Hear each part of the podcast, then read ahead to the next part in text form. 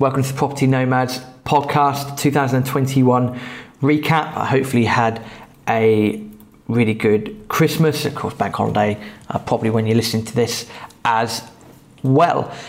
If you're not too full, uh, going to be a quick episode, just a quick recap on 2021 at the end of 2020, I appeared on a few podcasts that basically said, ah, the whole world's going to collapse in 2021. It's going to go tits up. It's not going to be pretty. It's not going to be nice. Boo hoo. Uh, you know, it's, it's, doom and gloom. It's Armageddon in 2021. Well, it's fair to say that hasn't happened. And there's, uh, you know, reason, multiple reasons for that. Some that we need to look out for, some that we need to be a bit skeptical of as well.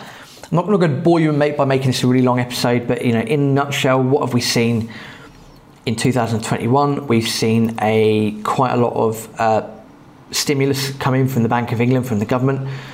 That's you might argue that's all right it's kept the economy floating uh, as such, but in effect, that's going to be quite dangerous for years going ahead. If they're producing that much currency, you're going to need to repay it back at some point the ways that you can do that, or again, modern monetary theory, ways that people think they can do that, inflation and interest rates, uh, not good. Inflation is the ultimate tax. It really, really is.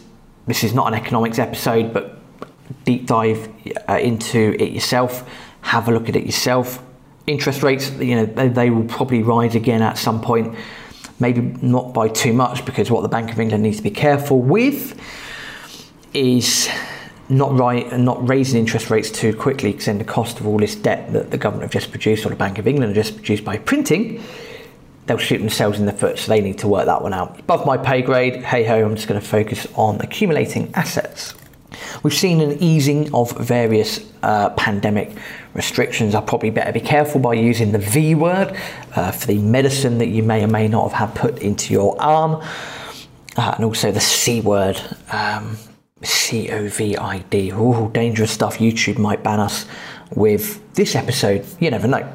But we've seen an easing on restrictions, and again, that's been that's been beneficial to an extent. Um, I would say less of the more draconian measures are being implemented by government, and the idea of vaccine passports, um, you know, things like that make me boil up inside. Uh, completely against the idea personally. I think it's absolutely ludicrous, but it hasn't happened, thankfully. Bit of common sense.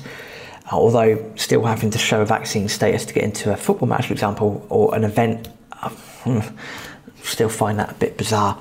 Personally, as personal opinion.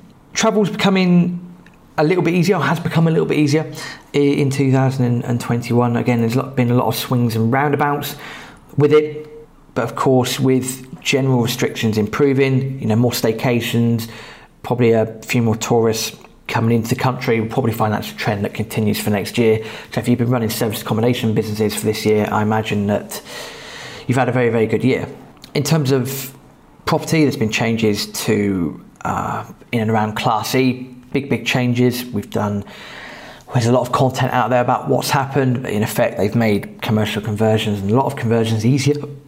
Excuse me, easier opening up a lot of opportunities. Lending is still very, very easy at present, of course, and they want to create as much new finance as possible, which is good for us borrowers. Again, if you're fixing in your your debts, do whatever you need to do. Speak to your broker about that. It's not for me to tell you what to do, but lending is still relatively inexpensive. Uh, we've seen lower and lower mortgage interest rates creeping as well, so that is good. Uh, in terms of house prices, yeah, I mean, house prices have gone up, uh, I would say, by double digits in most places. There's various reports out there, That's, hence why I'm not sitting down here going, well, it's 14% here and it's 25% there and it's 8% here. Different numbers from different sources. But in effect, house prices have gone up. Uh, reasons for that was the changes to stamp duty as well. That created a, a hell of a demand there, so it's definitely a, a selling market uh, this year.